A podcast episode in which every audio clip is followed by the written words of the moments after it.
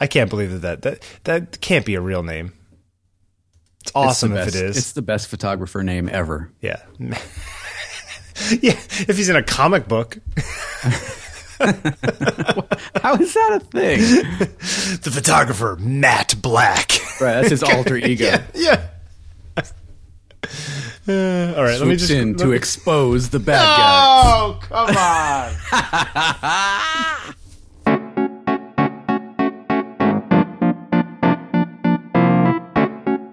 Uh, it is episode 142. It's Tuesday, of course. Yeah. How many how many Tuesdays have we missed? Only one, right? Maybe two. Maybe a couple. We've been pretty two? good. We've been pretty consistent. Well, there have been Tuesdays where we've recorded two and then put one out the following week. Ah, see, When so we've been a traveled little- or whatnot. Yeah, we've been sneaky. Uh, but but today is actually Tuesday. Yep. So what is this? January thirteenth, Yeah. something like that. Tuesday the 13th. Very bad luck. Bad luck Tuesday, right? Uh, it's episode 142 of On Taking Pictures. We're talking about photography. I, I forgot where I was for a minute. I like the question mark at the end of that. It's on taking pictures. Yeah, uh, we're talking about photography. We're talking about uh, creativity. We're talking about. Uh, okay, we got a full full plate today. Uh, my name is Jeffery Saddoris from FadedandBlurred.com, and with me, the the now recovered, Huh, barely. barely, uh, Bill Wadman. Almost there. Almost there. Uh, I feel like I'm on I'm on the edge of the mend. You know. This is a good thing. I feel like this stuff takes long. I know this is going to sound like oh, it's an old people joke, but I'm serious. That that I, you do recover slower as you get older, Of course, you do. which which really does kind of put into clear perspective how much it sucks to get old. Uh, I don't know. I don't mind it. The slow recovery or getting old. Well, just getting older. I don't yeah. mind it. Yeah, yeah. You know, the old part it doesn't bother me. It's the recovery that bothers me. But uh, but yeah, I'm here. I'm back, and we got a lot to talk about. Yes. Um, where do you want to start? let's let's just uh, let's dive in with this. Start this at the beginning? That you, uh, yeah, the work for hire thing. So I had a I this had a kind of interesting. Yeah, a friend of mine. Okay, so for for for those of you who don't shoot for uh, newspapers or magazines, the, the typical way that that it works is that a magazine will hire you and uh, say, "Look, we'll give you say a thousand dollars to." Go out there, take a picture of that guy or of that building or of this place, and uh, and then we will essentially license those photos from you for use in this issue of the magazine or newspaper or whatever. Th- the point being is that you all they're hiring you to take the pictures, but you own the copyright, and they're basically licensing the copyright from you to use it for for their magazine. But after that, you own the pictures right? Um, now, this is a good thing in many ways. The least, not the least of which is the fact that you can, after a certain, typically an embargo period, you could sell those pictures to other people or sell them to the subject, or they're always yours forever. Um, so I have shot for maybe two dozen magazines, different magazines in my life, and this has always been the way it's been. And so a friend, of, a friend of a friend of mine, uh, who I met at a wedding a while back, uh, s- sent me an email the other day, and she said, "Look, I, you know, I, I got my first job working for this for this food magazine, and uh, they want me to go take a picture." Uh, and uh, and they want to uh, pay me, but the it says that they own the copyright, and I was like, that doesn't sound right. And so I pulled out one of my uh, contracts and like sent it to her, uh, one one of the ones I've signed before, uh, and she sent me the one she s- sent and is, that she had received. Yeah, and it basically said you're doing this as a work for hire, much in the way that you and I. I'm sure when you were working at uni and I did my advertising stuff, you know, I don't own the designs for some budget rent a car website. Budget right, does right. because it's a work for hire. So they this is basically the way that they had they had changed their agreement with photographers. Now, I do believe that when it comes to authors, like writers for magazines and stuff, uh, it, it it is in, considered a work for hire. Do you know? Do you know if that's true? I I I think it is a work for hire situation in in in The writing that- and the words part. Right, right. Because Yeah. you're you're writing for the magazine. I think photography is really the only to my knowledge anyway, and, and you guys podcasted on takingpictures.com, correct us if we're wrong, but I, I think that uh, photography is kind of unique in that respect. Yeah, I wonder what the case is for, say, the comic or you know the the little uh, um, illustrations for, say, New York Magazine. You know what I mean? Like the or New Yorker, the New Yorker, like those you know those little funny little comics that they they do in those like political cartoons and that kind of stuff. I wonder how that works too. If that's a similar kind of thing. Oh, well, I don't know. Yeah, you see what I'm saying? Mm-hmm. It's sort of in between the two. But anyway, for whatever it is, it's traditionally always been uh, like a, a, copyright license thing, not a work for hire when it came to photography. So, uh, you know, she went back to them and said, "Hey, this, you know, this doesn't sound right." Blah blah blah blah. And they came back and said, "No, this is the way we work, and basically take it or leave it." and I, you know, I I said to her that if if I was if I had the opportunity to say no, like if I didn't absolutely need the money, I personally would say no. Like that just feels weird to me. Um, the the the strange thing about it is that it's sort of one of the things that that that we do retain as photographers is that we have our work when we're done with it. You know, it's not like we, we go out, we shoot, we hand it all over, and it's it's it's going out of our hands. And we all we have to show for it is a check for five hundred bucks or whatever it is. Like right. we still have our work. So the idea that, that, that they're asking you to give over a copyright. So anyway, I, I, I guess my question is, and I have nothing but anecdotal evidence to to suggest this, but I wonder if this is some sort of uh, uh, grab by the magazine industry, basically as another way to sort of squeeze more profit out of whatever they're doing because now they own the pictures of whoever they she went and took the pictures of and they can sell them instead of her selling them later you know? Um, it just I, I, guess it was a it was a strange precedent and something i hadn't seen before. I was just wondering what you what you thought of that. Yeah i mean it, it seems like if if this is a, a trend uh, I, I would tend to be worried about it because the copyright seems to be the sort of last I don't know last thing that, that photographers have to hold on to yeah. with with with prices and and what you actually make for shooting on on kind of a downturn or, or seemingly right. on a downturn. Yeah. So like yeah, at least you have the the pictures to show for it. Yeah. Right. Yeah. Now, I mean, what what good that actually does in practice? Um, you know, you let's say for the sake of argument, you know, you own all the copyright of of things that you've shot for magazines, but are you ever really going to use them for anything but those magazine shoots? Probably not. Yeah, I, I, would say about a third or a half of the time I sell the stuff again. Uh, so to a different magazine? To a different magazine or to the subject sometimes, but a lot of times to different magazines. Hmm. Uh, so it's, I mean, it, it does happen. That is actually a real thing. Now, that depends on the subject and whatever it is. Like the the more high profile or the more the people you shoot are somebody that other magazines are going to want and don't want to pay somebody else to shoot or can't figure out the timing or whatever it is. You know that that becomes more of a thing. But the, but there is definitely a uh, I don't know that just ooh, it makes me uh, it, it gives me a little shiver down my spine. I have to admit. She was talking about it. I was like, wow, that's just that's it feels a little scary, like a little bit like the foundation is going out underneath, you know. Yeah, I I, I could see where that would be definitely cause for concern. Absolutely. Mm. And you, but you've not experienced anything like this. I've where, never where seen somebody it. Yeah, demanded your copyright. No, no. I mean, I can't. I certainly. I don't think I've ever signed it. Not for anything. I mean, I'm trying to think if I ever have.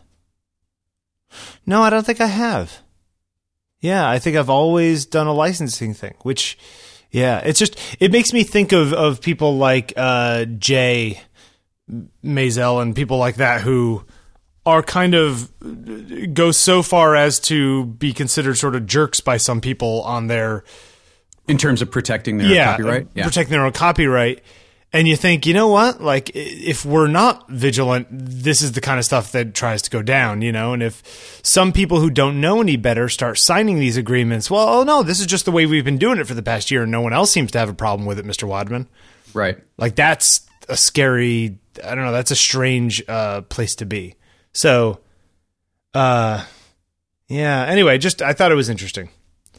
Yeah, I, I you know, maybe reach out to some some of your other friends and see Yeah, if, if anybody, I, I guess that's the question. But if yeah, if anybody else has any other experience, uh, let me know. I'd I'd love to hear if this is a more common thing than not nowadays. Mm-hmm, Because uh, yeah, I mean, if I was t- hired to take pictures of the interior of a, you know, doctor's office or something like that, like I wonder if uh, interior architectural photographers sell the rights to their work or something. You know what I mean? Like I, Right. I wonder if there are specific sections of, of, of the industry that do, but I don't know. It's just weird. Anyway, we'll put that out there. Uh, hey, you listen to 99% Invisible. I do indeed. Uh, I do indeed. You like that show?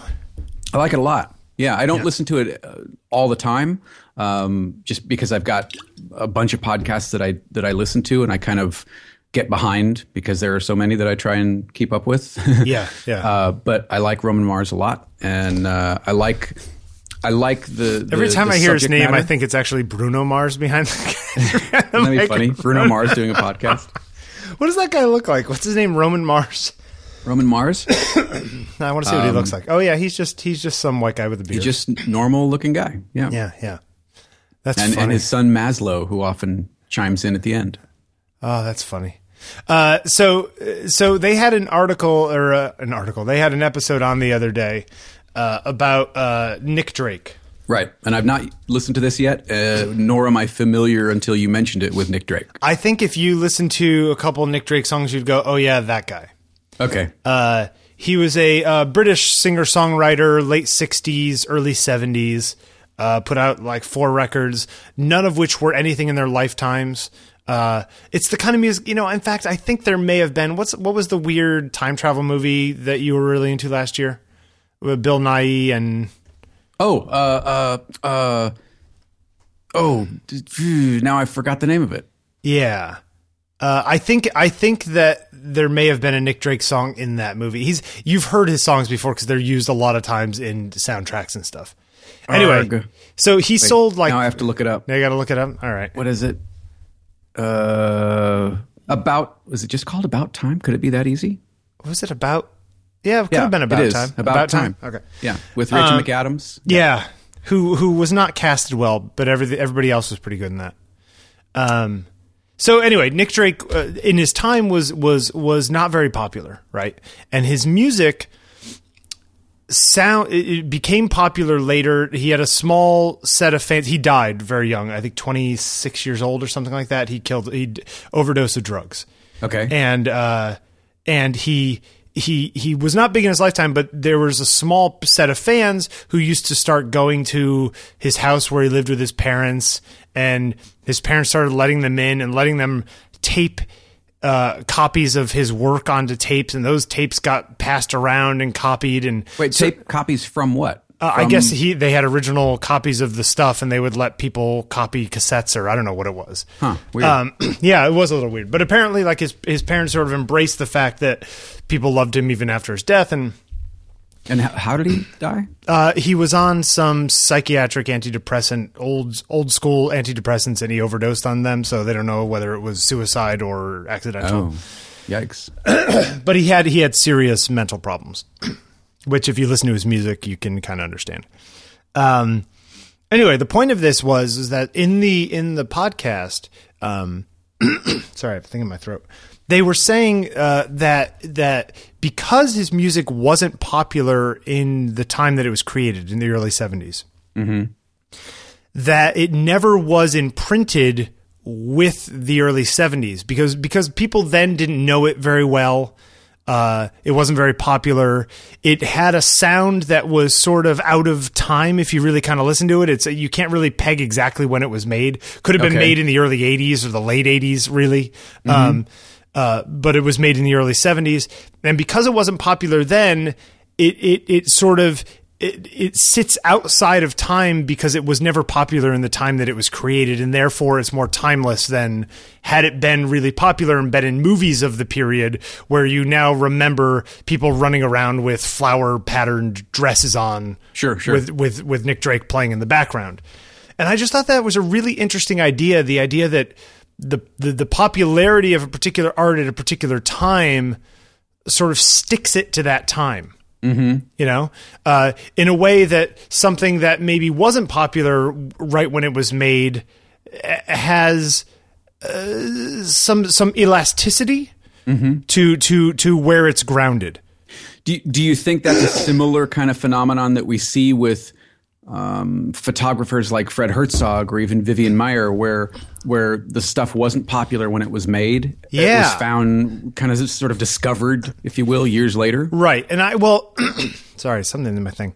Uh, I I I think that yes, I think it's true. I think it's harder with photography in the sense that because it's a visual medium, you have telltale signs of when it was made. Mm-hmm. You know, you see a bunch of guys wearing bowler hats, you know it wasn't made in 1988. You know, uh, but at the same time, I think that that is true. I mean, I think that I think you're right. You're Fred Herzog, or you're you know your typical stuff that that that that uh, that we talk about, sort of the '50s uh, lighter kind of thing. It, it it does feel timeless in a way, almost more so than if it had been the pictures that Time or Life magazine had on their cover at the time. Mm-hmm. You know, because they weren't discovered until later I don't know. I just think it's a really interesting thing in in a way so that almost different than somebody like maybe Capa, whose work was kind of everywhere. Exactly. Okay. Exactly. And I wonder if there isn't sort of a time capsule effect to mm-hmm. all of this, uh, to where uh, art, photography, music ca- can actually be appreciated better if it's sort of put in a box for a little while and then looked at later. Hmm. Interesting. Right? I don't know. Yeah, d- does not looking at it right away. Hmm, that's interesting. I don't know. Like, I wonder if there's a there's is room for experimentation on on on on on not showing art now, but instead putting it in a box for five years or something. You know, like an yeah. Art- I wonder even a year if you sh- yeah. if you shot for a year but never looked at never looked at anything. Don't even chimp. Yep. You know, don't look at it until the following year. That sounded like a uh, scene out of um, Spinal Tap. You know. You know, it's it's interesting. It sounds like something like Matheson would do as an experiment. Well, well, we should have Matheson do it. Yeah. I just, you know, I mean, Van Gogh wasn't big in his lifetime. You know, uh, uh, um, Pollock wasn't. I mean, huge. You know, he became more of a thing after he died than while he was alive in many ways. You know. Well, yeah, most of those guys, yeah, weren't you know real big during their. I mean, I think it's strange de that was the biggest one. Yeah, de Kooning and Rauschenberg got old. Picasso was famous in his lifetime. You know? Yeah, that's true. True, um, true. But uh, but uh, but it, it's it's interesting. I don't know. It was just an interesting idea to me, and it was also interesting seeing a guy. I mean, all these people who make what they make and die so young. Mm-hmm. 26 years old.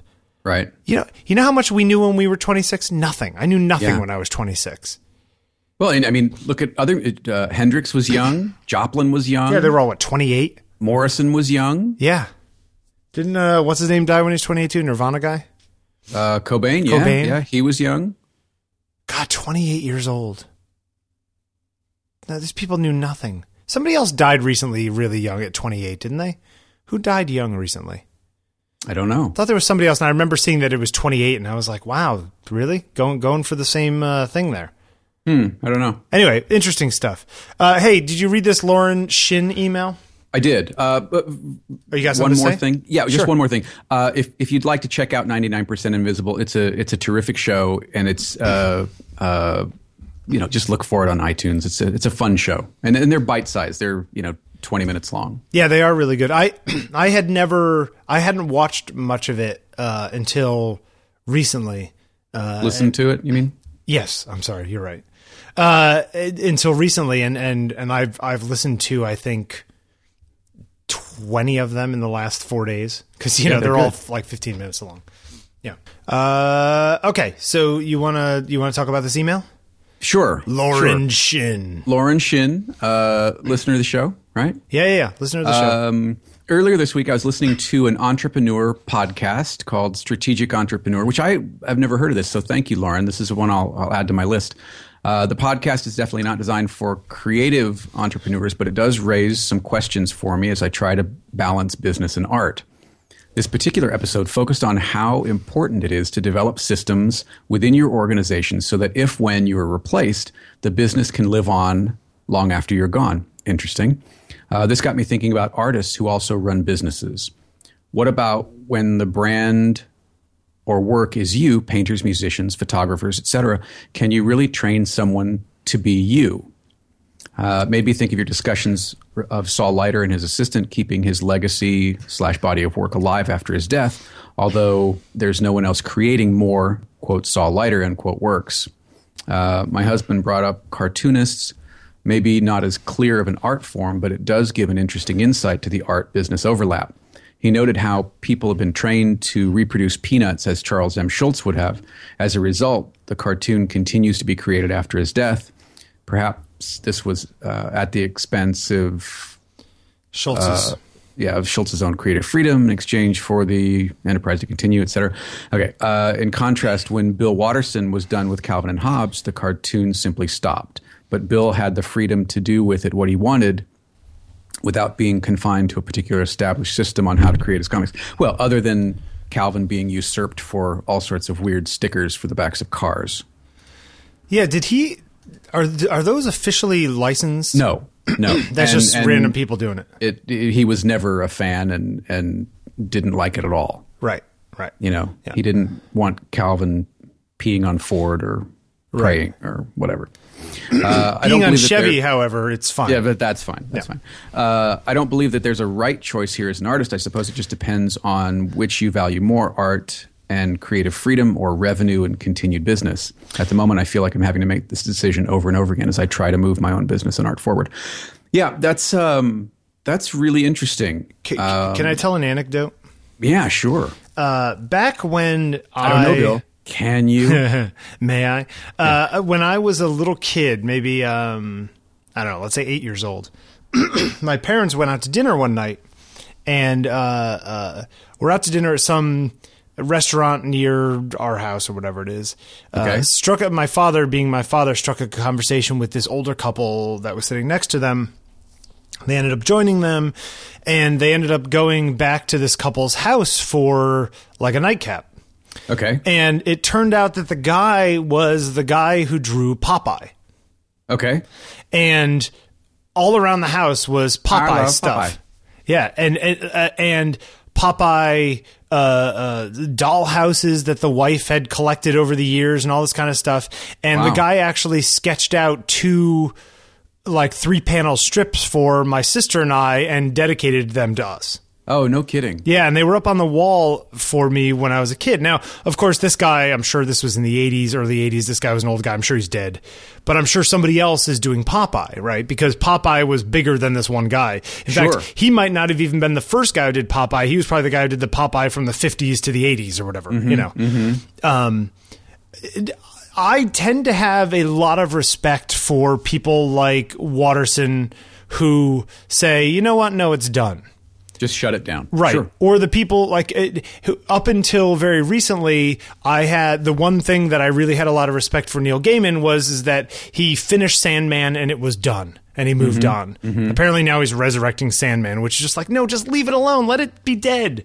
Let something be finished. Is You Dave know? McKean going to be doing the art again? I do not know. Hmm. Um, but but but but it's I feel like there is it's like in the UK you know they did whatever two seasons of The Office and in America we had to do nine of them or whatever Right, it before it was done. It's like people can never let a good thing die anymore. Uh I personally am fine with that you know. Now of course when it comes to big companies, you know, if you are, if you're, you know, Apple to use the classic example, you know, Apple started their Apple University or whatever it is internally. Right. So that when new people came in, they could learn what the Apple mindset and zeitgeist is all about and how to bring Sure. Apple in the future, right? And in But that those seems to be more of a management or productivity style, not not necessarily on the creative side. Well, it certainly has some level of creative expectations, right? Sort of the the it's got to be great, it's got to be perfect before it goes out Sure, the door, sure, and sure. all that jazz, you know. But it seems to be more of kind of an ethos rather than uh, an illustration style. Oh yeah, yeah, Or, yeah. Abs- you know what I mean? absolutely. Yep, yep, yep. Um, so, but so I guess my my answer to Lauren, my opinion is that I I don't know. I guess that does apply to creative endeavors if. I think in those situations, you're putting far more emphasis on the business side of things than the creative side of things. You know, you're trying to create Disney that's going to be around for a long time, Right. not just trying to make great characters. With, you're with trying to create a dynasty. that it's going to be different, though. Yeah, but I think I guess there are there are uh, design companies or ad firms that were started by a handful of people, and then those people either weaned themselves off as new people came up, and it was able to extend into the future somewhat indefinitely because the the style of the world around them was changing in a way that as the one guy who was famous and popular sort of weaned down, somebody else was weaning up, and maybe the next big gig they had was done by another guy, and the first guy had a little bit of say in it, you know, commented on it, whatever it is. But by the mm-hmm. time you see what I'm saying? By the time the, the first guy was gone, it was already safely in the hands of the second guy, you know. Right. Right. Um, but but I, I wonder. I mean, because you can you can tell when things change, can't you? I I tend to think so. Yeah. You know, you look at the animation using your Disney example, using, you know, look at the animation of the Nine Old Men versus the way those same or similar characters are drawn now. They're they're very different. Yeah. Yeah. Yeah. There was a there was a subtlety. There were there there was there was a finesse that that each animator brought to those characters. Do you think that? Do you think that this should be a goal? What, Uh, for- ex- for- extending beyond your death, your your look and feel of your I work. I don't think so personally. yeah, it se- it kind of seems like it, it's missing the point. Kind of. I don't know. God, I don't know how I feel about this. I, I will tell you when I first read this, I was thinking, yeah, that sounds like something. That sounds like something a business person would say. Right. Well, it's it's you know it it feels to me like sort of the, the posthumous album releases. You know, Yep, how many how many like Tupac Shakur records did they find after he died? Well, Yeah. maybe he wanted that stuff out, maybe he didn't, but he wasn't there to mix it, to engineer it, to put the finishing touches on it. Same with Michael Jackson. Same with you know all of these sort of things that just reek of of money. Yeah, yeah. Apparently, a lot of those re-releases, like all those releases of Dylan live tracks and all that kind of stuff, all those box sets, uh, had to do with some quirk in the copyright law that said that if you didn't release certain things by a certain time, uh, the copyright was shorter or something like that. There was some quirk in the copyright law, so. Uh, a lot of that stuff was released only to protect it longer copyright wise. But Dylan is still alive to either comment on Yeah, it true. or have Yeah. a hand in it, Yeah. you know, etc. My guess is he's like, I don't care. Maybe, yeah. But I don't care. Release whatever you want. leave me alone. Uh, but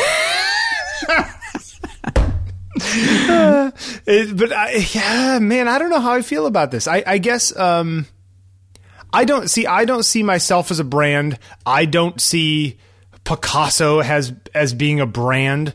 I see it as a guy making stuff. You know, and I Right, feel like but- at the point at which it becomes a brand, then then too many guys with MBAs have taken over. But you wouldn't buy, you know, a new Picasso painted by someone, No, you know, just Yeah. look, it's in the style of Picasso because that's Yeah. not the way art works. right. And I think that maybe this is one of those examples of where business people don't really understand how how something how the business that they're trying to take over works. You know, it's like hmm. you can't just do that. No, make it look like that thing. Well, no, that's then it's it's still not that thing. It, it's somebody else's thing. Right. Um, it, it might be great on its own, Mm-hmm. but it's not, to use your example, the thing. Yeah, I, I, I, I tend to feel as if um, uh, art and creativity are personal things which i it is fine that they die with their creators. Mm-hmm. You know, it's like Okay. th- there's no more of this that gets made, and that's okay because there's a ton of other people who are making more stuff. You know, we don't need But, to. and, and doesn't that add to the inherent value that that there's no more?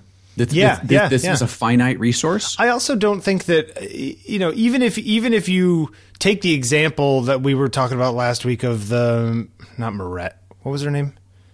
Leiter's assistant, Magritte? Magritte. Uh, even if you take her and you say, "Oh, well, now she's the CEO of the foundation or whatever it is," it's okay. It's but that's still not a continuation of him. no. You know, that's some weird th- quasi commercial thing meant to keep him in the mind's eye so they could sell more prints, probably. You know, uh, that has nothing. That has nothing to do with Saul Leiter's art, in my mind. Um, so, so uh, I would say yes. I guess it could be done. I could teach somebody to shoot the way I shoot. I guess if I really wanted to, and if they were with me for ten or fifteen years, could they actually do it the way I do at the end? But then you see people like um, uh, uh, uh, Heisler, who studied under uh, Newman for years, mm-hmm. assisted Newman for years, but his work looks nothing like Newman's work Right. you know so th- there are plenty of examples like that and and and as it should be i don't want to see heisler's work looking exactly like newman's work. Right. you know that's that that would be a waste because heisler's a really talented guy who should do his own thing. You know? Uh yeah i don't know. I don't know. It's interesting. You have any other thoughts? No. what? Why are you laughing at me? Uh, just funny on so many of these things. You you end up with, yeah, I don't know. well because i mean the problem is there are no answers to a lot of these right? These are these are these strange sort of well you know you could go one way you could go the other okay no i'll make a i'll take a stand businesses artistic businesses should not extend beyond the lifetime of their creators Fair enough. there we go we took a stand There you go. Look at you. i do like disney world though you like disney world Never been. oh you've been to disneyland though right I've been. Oh, sure. Sure. um but even that, I liked. I liked older Disneyland. Hey, did you see? uh Not for nothing, and and and I'm gonna we're gonna I'm gonna throw this in the show sort of at the last thing. Did you see? uh You know, the Taylor Negron died uh the other day. I did see that. Um, In fact, uh, I found out through Patrick, who Yeah. was very good friends with Taylor. Yeah, I sent Patrick been a note friends about for it. years. Yeah, and it- but um, there was an article that God, I wish I had here. Uh, I will find it and put it in the show notes where uh, he wrote uh, a few days ago. He Is wrote, the, the alternate everyman article? yeah. Yeah. Did you read that? I, I did. It I was loved it. yeah, it was really great. Yeah. Um, so I'm gonna I'm gonna put that in the show notes. Uh, it's about so is, Taylor Negron, for those of you who don't know, is a character actor who you've seen in probably a dozen movies. Uh, No matter what movies you've seen, you've probably seen him around. You're Mm-hmm. gonna look at him and go, "Oh yeah, that guy." Um, I always remember him from Punchline. I don't know. I have a weird thing for Punchline. That's a strange movie. Um, Uh, that's the the the Sally Field. Yeah, uh, yeah, yeah. the stand-up comedy one. Uh, he's one of the other comics that sort of fight. So uh, Taylor uh, died of, I guess, cancer. Mm-hmm. Uh, uh, a few days ago, and he wrote uh, f- for for uh, a, a, a website a little article about what it was like to be him. And he said, "Look, I was I was never actually famous. I was fame-ish." you know, he's like people would recognize me. I they would say, hey, "Where do I know you from? Weren't you on this thing?" And I'd say, "Yeah, I was on this episode about whatever." Or you know, I was in that movie, and I used I would tailor my answer to the age of the person because this guy might know me from Fast Times, this guy might know me from Punchline, this guy would know me from whatever. right. Um, and I just thought it was a really, first of all, it was really well written and interesting and, and sad considering what has happened in the past week. But I also thought it was a really great. Not everyone who makes stuff, not every artist, as we talk about on this show, needs to be Picasso. Sure. know? And it seemed as if he was perfectly happy, as he says, uh, whereas it was something along the lines of, you know, I, I, I was never the, the guy that the girl was trying to get. I was the guy who helped the girl get the guy. Right. You know, like I was always the second fiddle. but that was okay because he had a career doing this, and he seemed to be quite content with with that role in life and in movies. Um, and I just thought it was a really uh, g- great showing uh, in an artist who was not super famous, but at the same time was not just completely selling out and doing whatever he had to do to make rent. You know, he was somewhere in the middle. You know, Right. Uh, and and seemed to really enjoy his life. yeah, Um, Patrick spoke very highly of him. I I met him one time in Pasadena and kind of a random thing, but you know Patrick did fast times with him and got to know him uh, very well. In fact, he's got two yeah. Paintings that Taylor did. three pa- yeah portraits that Taylor painted of him. And my friend Jude knows him as well, so that's kind of it's kind of weird that I have Oh, so two was- different friends who don't know each other that have Taylor in common. Yeah. So I just I'm going to put a link in the show notes. It's called uh, "A Last Gift from the Genius Mind of Taylor Negron: Reflections on a Life Spent Playing Every Man," Yeah. which uh, is really good, and you should read it if you can. Uh, also, if uh, another Taylor story, if uh, if you've never heard of a, a podcast called The Moth, uh, it's a podcast of storytelling. Uh, Taylor did a story for their holiday uh, show that was hilarious. Uh, he had it's just he got a monkey as a kid, and there's this. I'm sorry, story he had that- an actual monkey as a child. Yes, yes. There was like this circus, and they were throwing away this monkey or whatever he he says. And Okay, that's really and- weird. Yeah, and it came with the cage, so his parents were like, "Okay, well, you know, what harm could it be? It's got a cage." So uh, the, story ends up with with his cousin Chuck Negron, the singer for uh, uh, Three Dog Night, Right. and uh, Jim Morrison in his living room dancing With the monkey. with the monkey juggling, and it's it's a hysterical story. So it's yeah, it's really funny. Yeah, it's uh I don't know, I just I, I like that kind of thing. I do too. Um and I always liked him. Although he seemed like a very strange looking man. He just had this uh, like way about him, you know, very distinctive. Mm-hmm, Striking. Uh anyway, um so very sad to see Taylor uh leave. Um all right, where should we go from here? I guess we should take a break. Thank a sponsor. Thank a sponsor. Pick know a sponsor. Thank a sponsor. Uh, I think we're going to thank Spin the Wheel, Johnny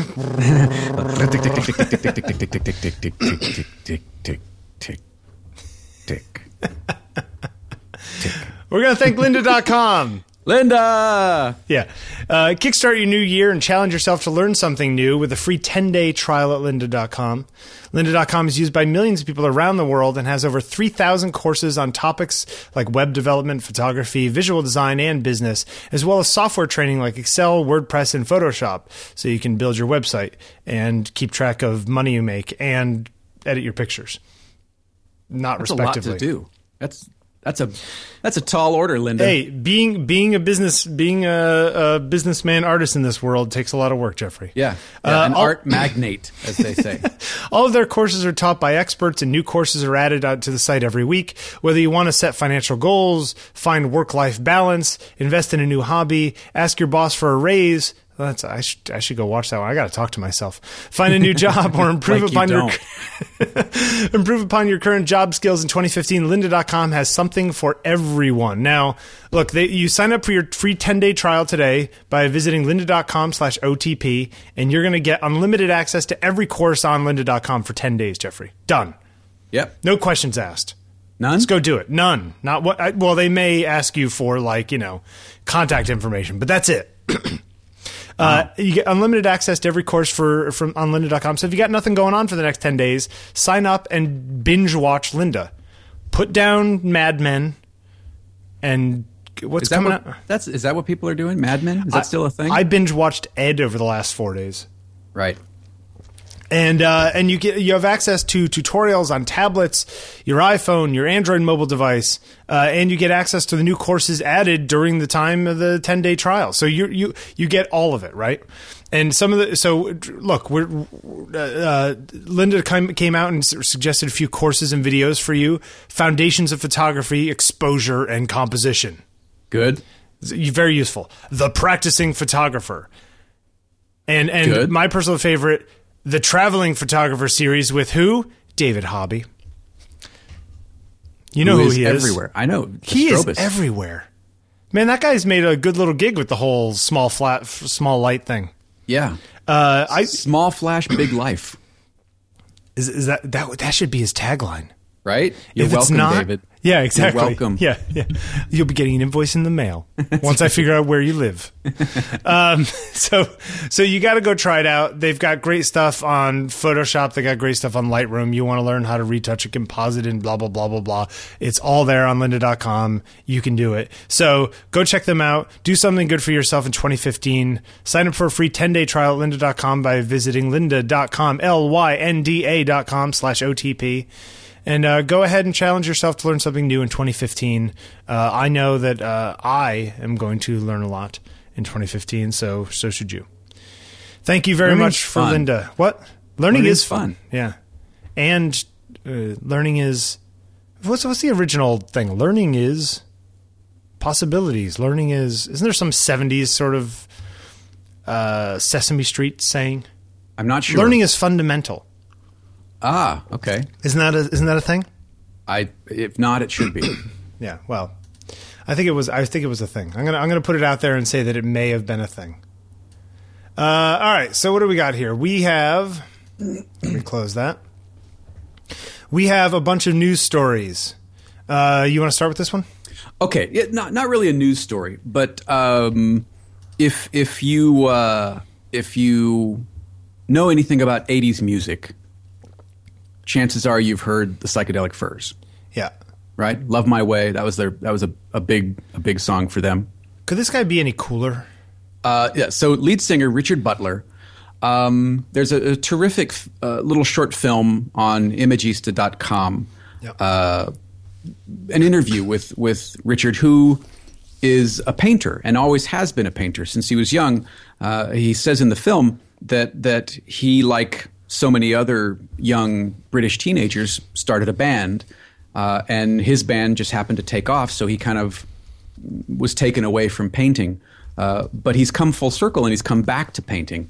And I just I, I think it's a, a fascinating look at at why he does it and what he gets out of it.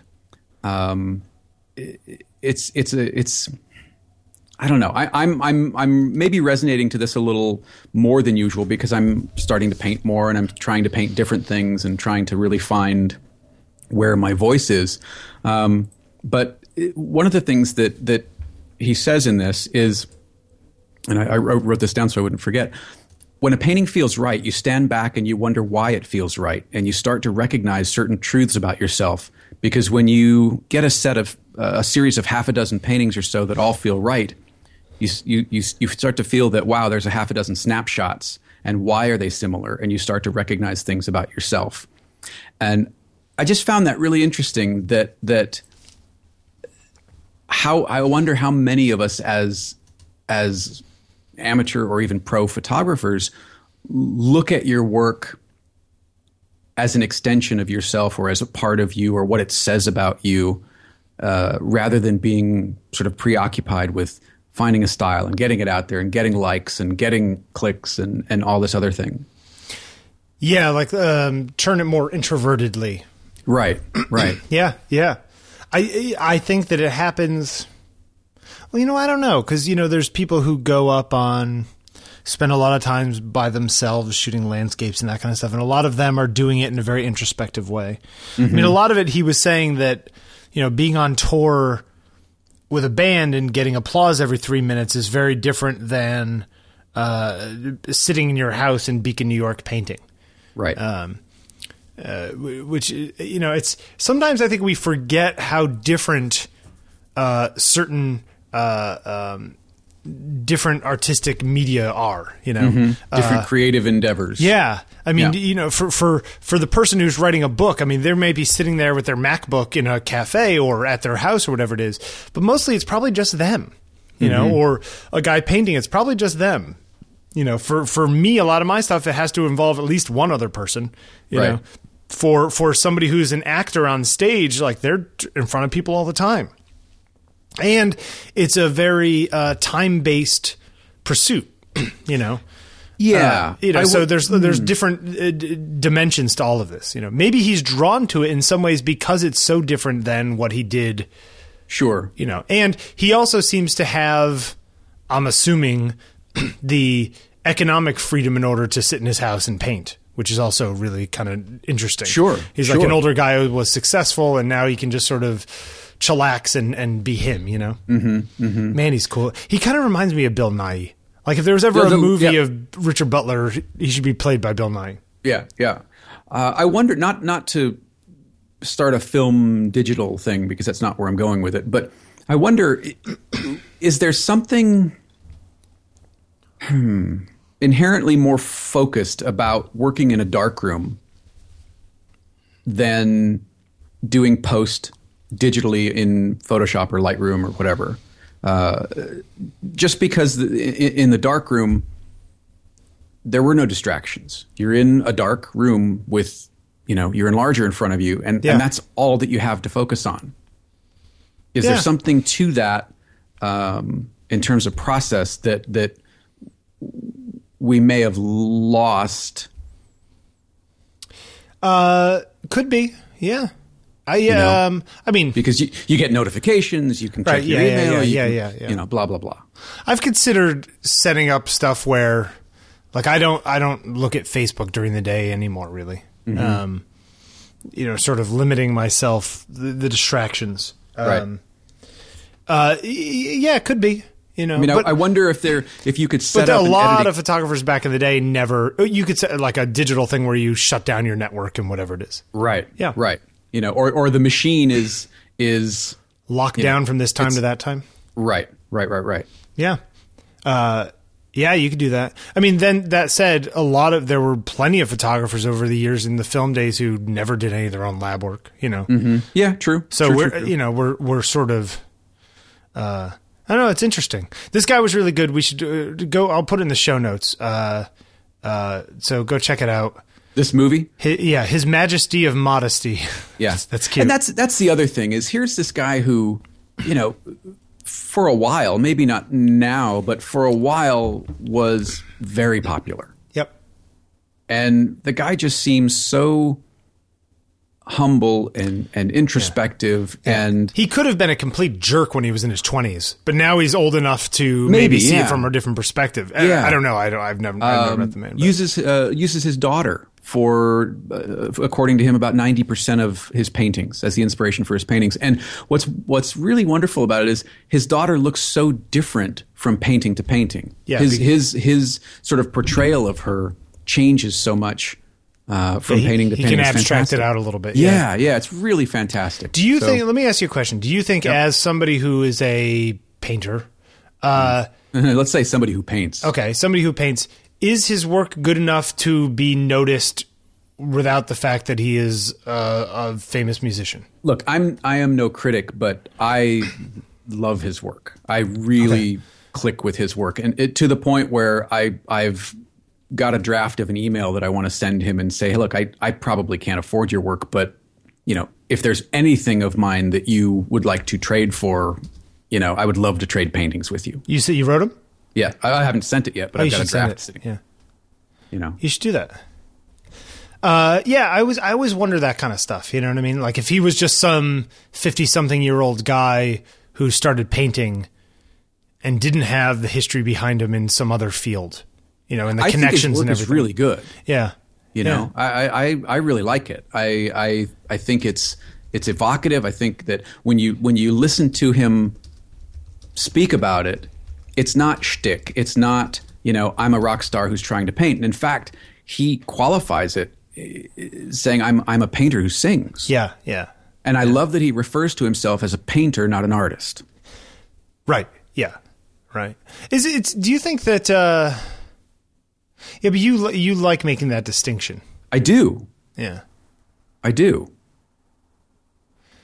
It, I, I just think it speaks to Well, he could, but he could also mean it in the sense that I'm not an artist because I don't do all kinds of art. All I do is paint, so I'm a painter. maybe, yeah. You know, so th- I mean, there's Uh, different ways to look at that that aren't necessarily uh, uh, self-conscious or Sure, sure, sure. you know. uh, he just he seems to be as fascinated by the the, the, the, the sort of mystery of the process as I am. He's ta- he talks about moving paint around and what a uh, sort of mystical process that is, and, and what he gets from it. And I, I just find that really refreshing. I like it a lot.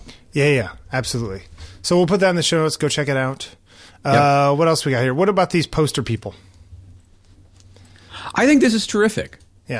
It it seems very similar to it, it's it's another twist on the um, 20 by 20 20 by Right. 200 or whatever it is. Right, 20 by 200, right. Yeah. So basically, uh, uh, this group called the Posters, uh, they, they are producing uh, limited run fine art prints for, what is it, $55, and a portion of that goes to, to uh, charity. Okay, yeah, like 10% or something. Yeah. Which I think is great. I mean, I'm I'm doing the same thing with with my Right. paintings. I wonder how they uh, how they're getting um, people to sign up. Cuz this guy up. to to allow them to use their their work Oh, for the posters. well, I'm, I mean, I'm sure he, they're he- getting. that guy runs cut. a he runs a uh, yeah yeah yeah. But i mean but selling them for $55 unless you sell a lot of them you're not going to get big that big of a cut. You know what i mean? Like there must Mm-hmm. be another angle. Uh, i wonder if um the, the guy so the guy the main guy who's who's running it uh, is has a gallery himself so this is a, a an angle for him. Adrian Rosenfeld. yeah there you go. The, the former director of the matthew marks gallery. Yeah. It's interesting. I, I think it's great. I don't, you know, they they make an interesting point in this article that begins as the contemporary art market continues to break records, topping two billion dollars between July 2013 and July 2014. It may seem like the only people who can afford to buy art anymore are Russian oligarchs, hedge fund brokers, or tech millionaires. That's kind of true, right? Yeah, Because yeah. people aren't buying art because. uh, let me back up many people are not buying art because they love the art. They're buying it for the investment of it. And that's kind of a bummer. You know, there's a part of me that still wants art to be purchased because you love it, not because it may or may not go up in value. Yeah, sure. Uh, and and I think that people will buy these because they love them. I guess you know. Uh, it's it's um That being said, my paintings are sure to go up in value, so get them now. yeah. I, I I look. I look at this and I it, somehow. Whenever I see this kind of stuff, and while I'm all for people spreading art around, I'm all for people keeping the price low. often I look at this stuff and it feels like it's another business person trying to start a business uh, d- d- where where where they talk about how it's not for profit and they're giving stuff away and they're doing for the people but really it just comes down to them building a business to make money for themselves you know Well, number one, I don't think they're saying that it's not for profit. no, I yeah. Well, th- I mean, you know, oh, we're going to give some of the money away, and they're going to be pretty cheap, and we're not limiting this. It's like they're trying to come up with an artistic sounding shtick that sounds very hippie-ish, but in reality is just another business like any other. Well, I don't see. I don't get that at all. I don't understand why it has to be hippie-ish to to get art into the hands of people who work I- a nine to five job, not you know. I think that it, what it feels like to me, and all these things kind of feel like this, is that they're trying to use people's um, uh, what's the word I'm looking for? Um, uh, uh, uh, uh, softness for the artist in order to make money for them. You know, that like, oh man, I want to buy more art from artists. Well, you should just buy it from the artist instead of buying it through a thing that is making money for some gallery guy. You know, Yeah, but that's that, that's assuming that you can make these things happen. Maybe you know this o- Owen Schmidt. Uh, one of the prints in this set is Yep. Moonburn. okay. Well, you know, maybe Owen can't get the deal on printing to make them affordable, but these people, because they've, you know, signed a deal with a printer that that says we're going to do X number of editions over the course of the year, so we're going to get these at Y price. You know, who knows what's involved Yeah, in it? I guess you so. know, I, I, I don't. I don't know. I, I think it's a cool I always, idea. I think it's a cool idea, but I always feel like these things, just like uh, tw- twenty by two hundred, end up profiting people who aren't the artists far more than they profit the artists. You know. Well, uh, you know, without knowing the deal behind the scenes, that seems like a an assumption. Yeah, I know. I just I, it's it is from past experience of seeing these things in the long run. You know, you know. Anytime people are just like. Uh, the main thing on the thing is like we're here trying to every 10% of every purchase goes to support art education and blah blah blah blah blah it's like you're selling that so hard that it feels like you're covering up something else but maybe i'm wrong i don't know other people can chime in and let me know there's some nice work on here though i like the uh the uh where's the one wyatt Kahn untitled one that looks like like broken glass sort of. Yeah. That one's cool. And I, I think it's kind of neat that they're they're only available for a certain Amount of time, yeah. yeah, yeah. yeah. You I mean when you've bought stuff off of Shepard Fairey and that kind of stuff, that Uh-huh. stuff sells so fast. It sells in minutes. Yeah, that's crazy. Yeah, and he sells out every edition that he puts out. Now he used to put out stuff every Tuesday, and he's slowed he, he's slowed down quite a bit. But um, yeah, it's He really needs a new website though, that guy. Shepard. Yeah. his commerce site has never worked well. It's like, you know what? Spend one week's worth of profits to, to build yeah, a better pay thing, somebody you know? to build a better site. Yeah, Put it on Squarespace, you know? yeah, Like, something. Uh, all right. Uh, what else we got here? So, have you read about this Resnick, this lawsuit about from this photographer? I I watched the video and I and I read a little bit. I skimmed over the article. Okay. Um, So, so the, go ahead and explain it. okay. How so this guy uh, is a stock photographer, hired, paid this model to take sort of, uh, you know, pictures of her in her underwear, essentially, to go Right. on stock.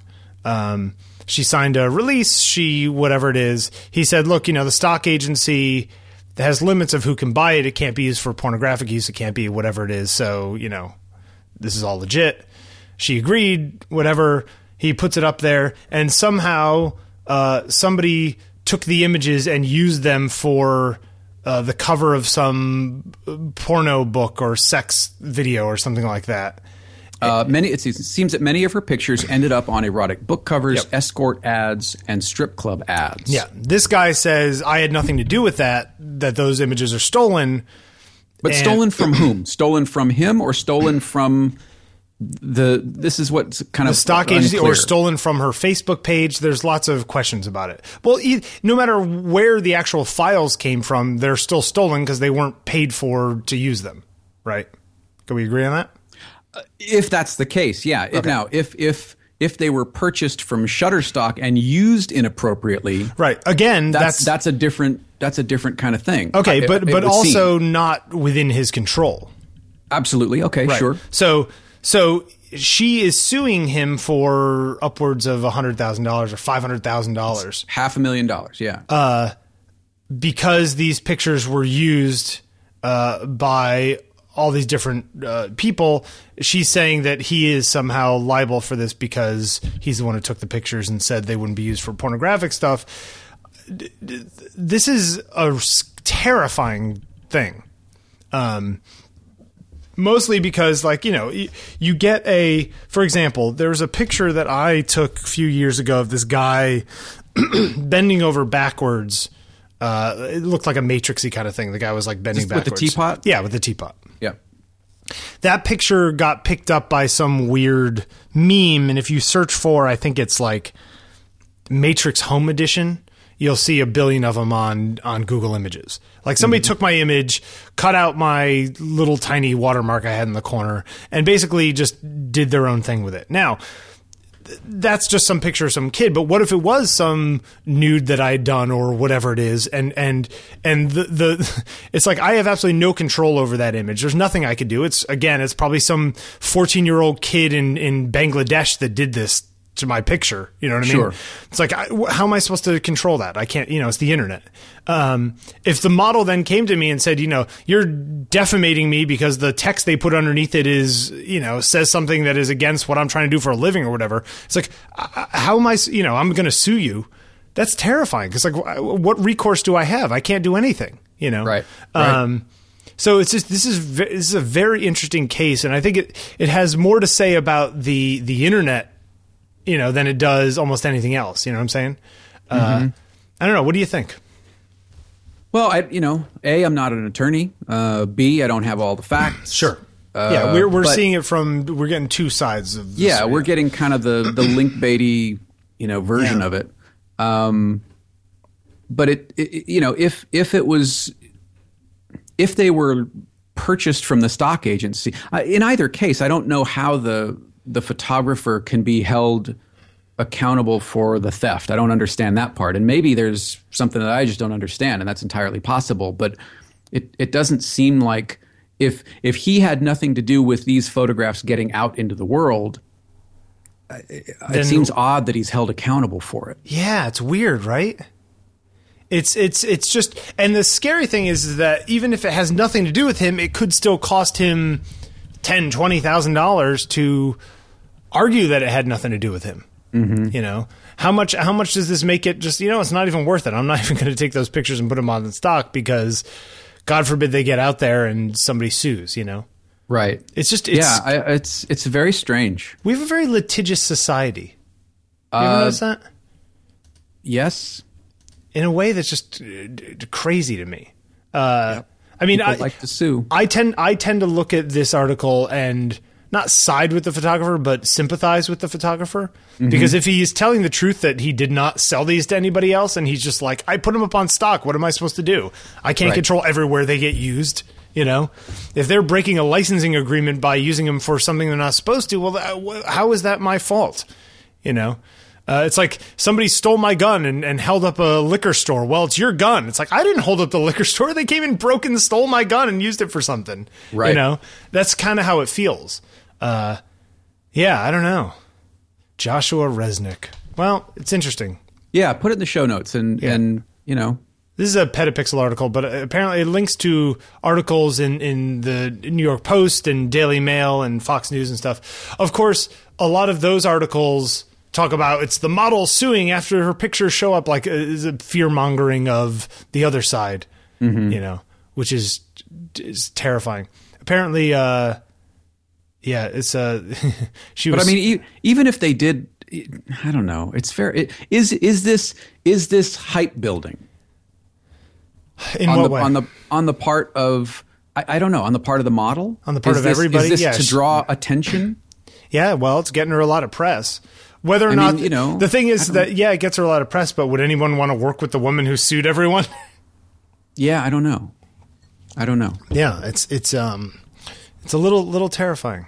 But anyway, we're gonna uh, we're gonna we'll put a link in the show notes. Check it out. Yep.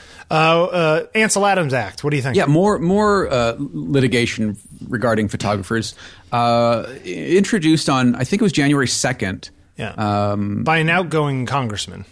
right, uh, Steve was it Stockman. I think it was uh, Uh, Representative Steve Stock- Stockman from Texas. Yeah, Republican. Uh, so basically, what what what the Ansel Adams Act is trying to do is restore freedom to photographers shooting in public places. Yep. Uh, that you can't be prohibited or detained uh, or or your equipment seized if you're photographing in public places. Yeah, and you can't be forced to delete pictures or or what have you. now, What do you all- what do you think of this? I think all of that is deliciously wonderful. The problem is I, I sense a butt coming. the problem is is paragraph B section 3. Should a federal agency seek to restrict photography of its installations or personnel, it shall obtain a court order that outlines the national security or other reasons for the restriction. Uh, such court order shall allow restriction of photography when such photography may lead to the endangerment of public safety or national security. Noting in this act, nothing in this act shall restrict federal agencies from taking lawful steps to ascertain whether or not photography may be consistent uh, reconnaissance for the purpose of endangerment of public safety or national security or other unlawful activity. Okay. So basically, it's codifying the ability of the federal government to also lock down photography any place that they deem national security with scare quotes around it. Um, But, Wait- but does this? I mean, what do you think? I mean, is Well, if the you're, problem if is- you're is that- walking around with a 400 millimeter lens in the parking lot of the Pentagon, mm, maybe they've got a case. Yeah, the problem is is that the federal government when they have things that say, "Oh yeah, you can restrict things as long as it's for national security and That tends to be the bucket that everything gets put into. exactly." Oh, suddenly everything is national security. Suddenly all of Washington D.C. is national security. Suddenly, you know what I mean? Like, and apparently up until now, there haven't been any laws in the book that sort of uh, uh, explicitly allow the federal government to do this. So, in some ways, while codifying the ability for people to shoot whenever they can, wherever they can in public spaces, it's also codifying the other side, which is that the government has the right to shut you down, which up until now has not been in there because it's always been considered a First Amendment question. Now, what about the language? And again, maybe maybe Preston can weigh in on this. Yeah. Uh, uh, in that same paragraph, it shall obtain a court order that outlines the national security or other reasons. But again, okay, hey judge, uh, we think it's really dangerous that people have cameras on the mall because you can see the Capitol building and maybe they're setting up for a terrorist attack. So, do we have the right to Okay. stop anybody on the? Okay, I you see, what I'm saying. I see what you're saying. Okay. Like we, we need to we need to protect the president, so you can't have a camera within six blocks of the White House. You know, whatever. Mm-hmm. Like it, it- it's uh, there are very few places other than maybe Area 51. You know, or Which the- doesn't exist. bum bum bum uh or similar places like that where it's actually this is an actual high security thing yeah you're not allowed in the uh the secure briefing room of the white house with a camera you know like i Right, mean right. those kinds of things i can understand but how many people have been stopped by building security, even just stupid rent a cops, let alone federal agents of of, Right. of whatever sort, to say you can't take pictures outside of this building? I mean, Yeah, I've- this stuff is I've going off the roll. I've never been uh, stopped by any sort of federal agent, but in, in downtown LA, I have been approached by the security guards of, of the building property. Right? Isn't uh, the Disney building weird about that? The the the, the hall. The concert hall? Yeah. Uh, not to my knowledge. Okay, I've- I thought it was I've somewhere around there. a bunch of times and never been approached. Uh, so it's but you just you get these situations where uh, I don't like the idea of giving the government language that is law to protect themselves.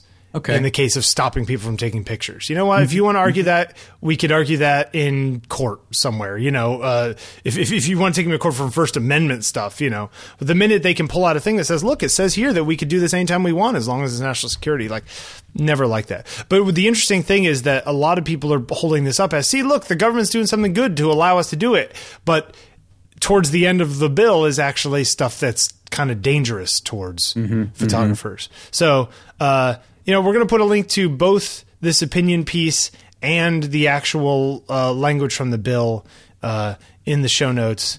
And uh, I always like how they turn it into the the Ansel Adams bill. See, it's for you photographers. You know, right, the- right. It's it's the Patriot Act. Aren't you a patriot, Jeffery? yeah. Aren't you know? patriotic? Yeah. Yeah, if you're not if you're not with us, you're against us.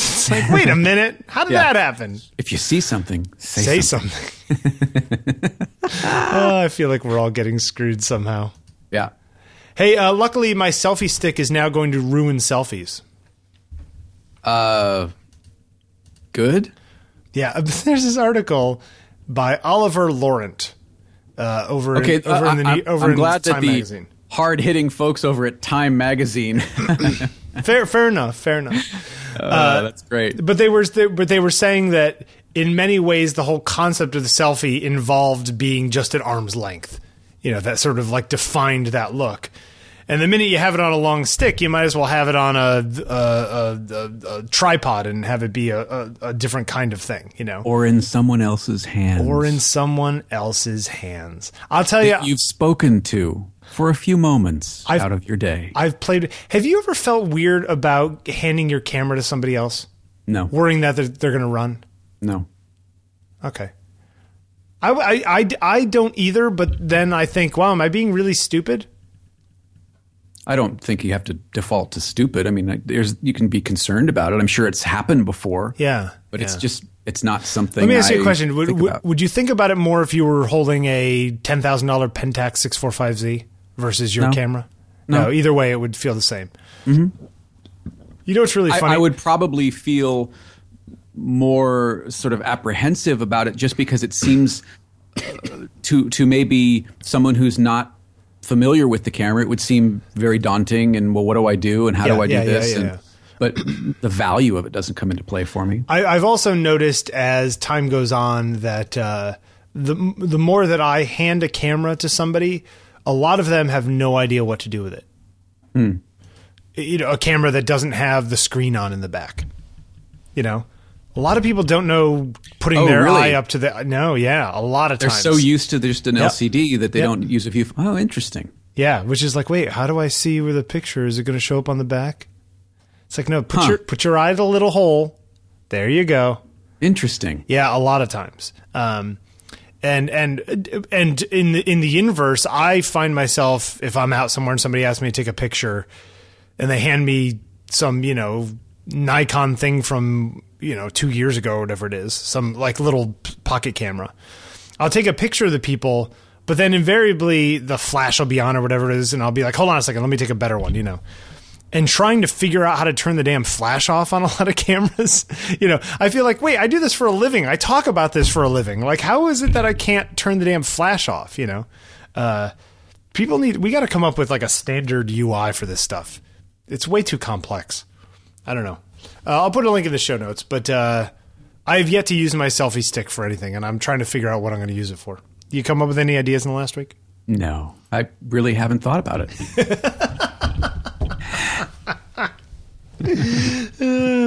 Yeah. I don't take a lot of selfies. You? No, no, no. I, I, I'm not a big fan of myself in pictures. Come on, that's oof, no. Yeah, it's mm, it's just weird. I don't Face for radio. ah selfie sticks. Yeah. Anyway, uh, what else we got? All right. So uh, last week in the group, before and after, Okay, some really terrific interpretations of what that means. Um, from meals to lighting to uh, straight out of camera and then post processed to I like uh, Bobby ex- Tingle's one. Of the Uh, girl which one? screaming, and then she's all Oh like- yeah, yeah, yeah, yeah, yeah. um, and and again, outside of the assignments, some really terrific work being put up. Uh, David Williams, cool shot at the at the market. Um, uh, Robert, cool shot of the Empire State Building. Yep, yep, yeah. You ever shot? You ever shot the Empire State Building? Uh, I've shot on the Empire State Building. I've shot uh, of the Empire State Building. Yeah, I've taken some pictures of it. Yeah. Um, it's one of those buildings where it's uh, it's really good. Uh, yeah, it's it's it's difficult to, it's difficult to come up with something new with it because it's been shot Mm, so much. You know, it's one mm-hmm. of those. It's kind of like the uh, the uh, what's the God? Why am I blanking on the weird like the? Chrysler Building. Uh, that's not what I was going to say, but that is also true. Mm-hmm. Uh, the Flatiron Building is the picture. Oh yeah, yeah. Okay, okay. Um, so yeah, Jason, terrific shot of what is is that a is it a a dam? What is that? Is it a waterfall? Let me see. Somewhere in the Pacific Northwest, beautiful sunset shot. Uh, Adrian Hernandez, funny shot. I thought it was Dave Chappelle at first. Um, that character that he played on his on the Dave Chappelle show, the portrait shoot that he's he's got. Yeah, yeah, yeah. yeah Roll yeah. down a little bit. Yeah, no, I'm. Um, sorry. Yeah, some really, really good stuff. Phil, uh, Snowy Dumpsters, gotta love that. Thank you. Um, so yeah, a lot of fun stuff. Uh, never, never ceases to to amaze me the quality of the work that's going up in the group and and the discussion surrounding it. And David Gardner says this is a picture of his daughter. This beautiful model. This can't be his daughter. I've met this man. this is impossible. I don't believe it. Not buying it, David. Not buying it. You paid her. oh yeah, your daughter Piper. Sure. Uh huh. Yeah. Uh, so what are they doing for next week? What do you got? that's funny. Does he have daughter in quotes? Yeah, yeah, yeah. Uh, David. I'd like to meet up with him again. He was You should. Uh, what's okay? So uh, this week, oh, what what else? Uh, Wayne Hatfield. That's a great grill shot. That's like a cool stock shot. Yeah, yeah, yeah.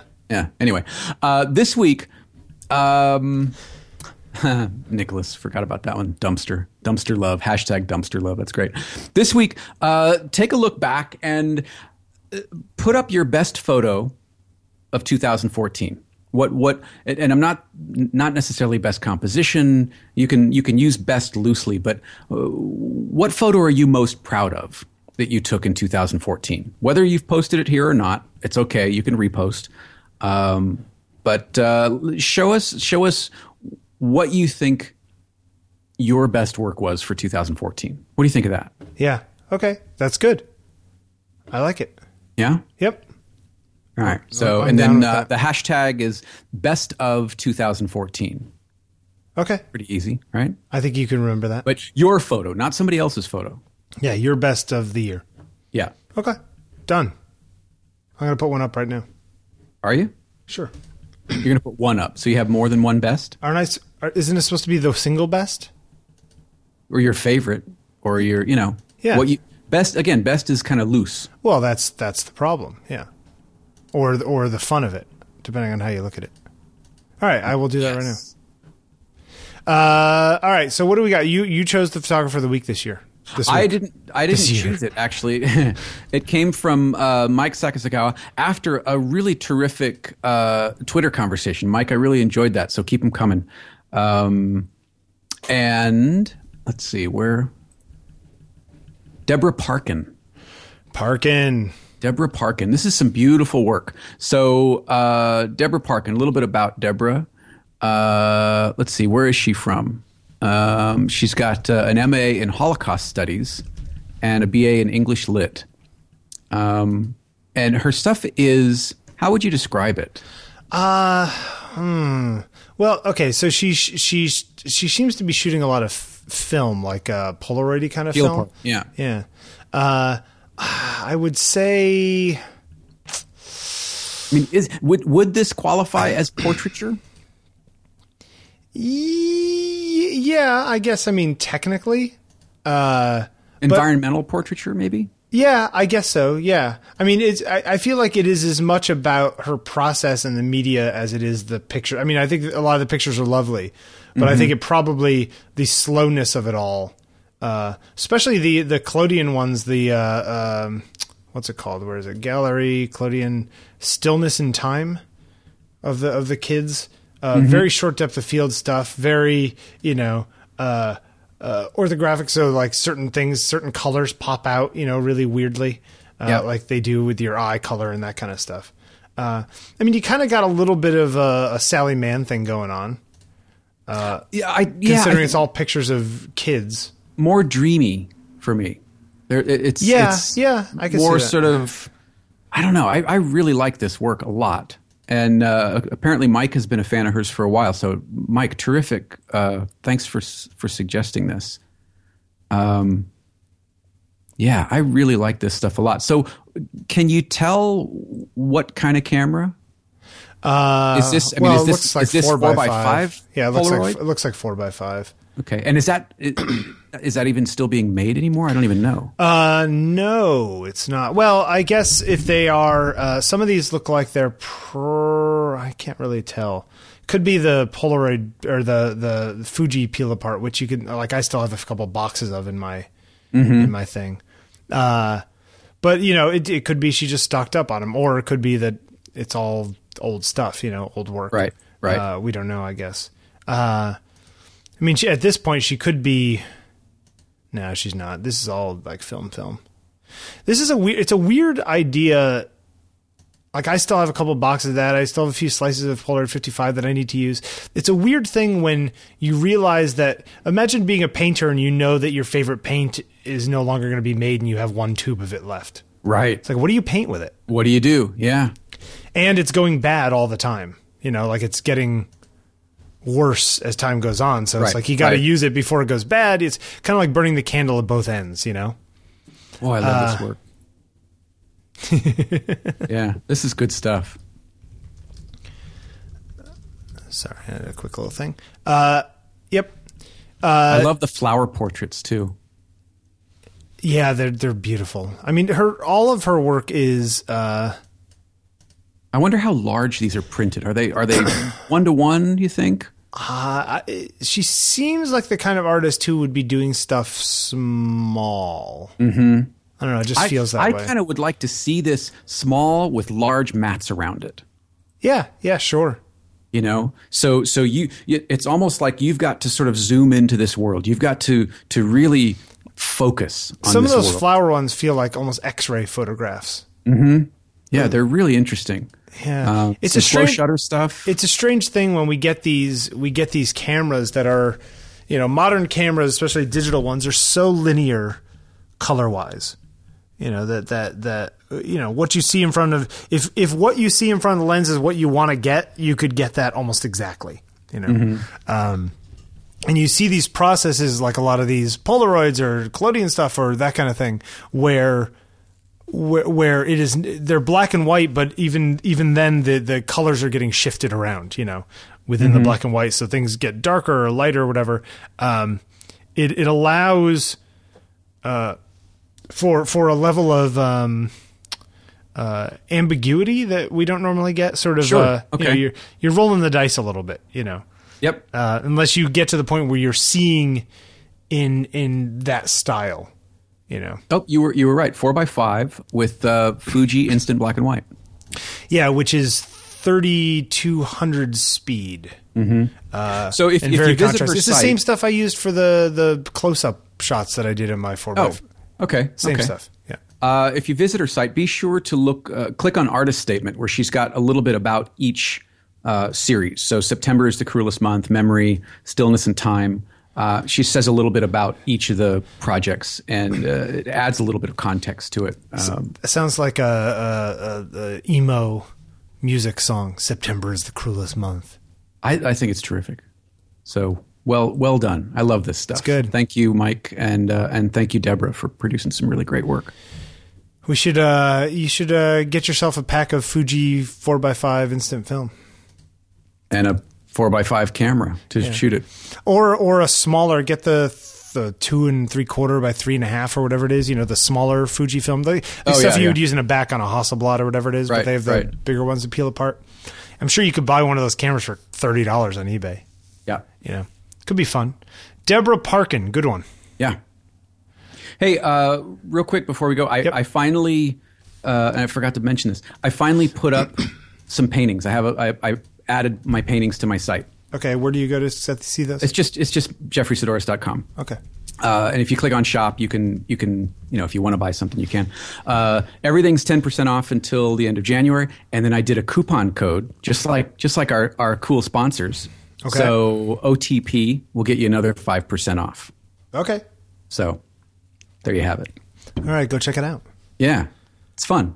yeah It's, it's real now. It's weird. It's very strange I know you're gonna uh, yeah out there. So anyway, uh, so how do people get a hold of us? Uh, podcast at ontakingpictures.com. Uh, let's see what else. We also have a phone number. Uh, Yes. which is uh, 347-687-9411. And uh, we are on Twitter at Jeffery Saddoris, at Bill Wadman. And uh, you could get to us through the 5x5 contact form, too, I guess. So everywhere, really. Really, anyway, or you, through the group. Uh, whenever I get a thing on on on Twitter or whatever it is, it's like, wait, how do I email you guys? I'm like, we say it's four times, Right. so it makes us Podcast at ontakingpictures.com. ends up getting to both of us. Or go to the group, which we've got, what, what are there, 13, thirteen hundred and thirty, thirteen hundred and forty something like that. We a got a, lot bunch of of, new people. people over the weekend. Yep. Uh, 1332. Yep. So keep them coming and, uh, and, you know, keep the photos coming. Uh, anything else? Nope, that's it. Okay, we'll talk to All you right. later. Thanks for listening, everybody. Have a good week. Bye. Going on and on the way we are for so long. To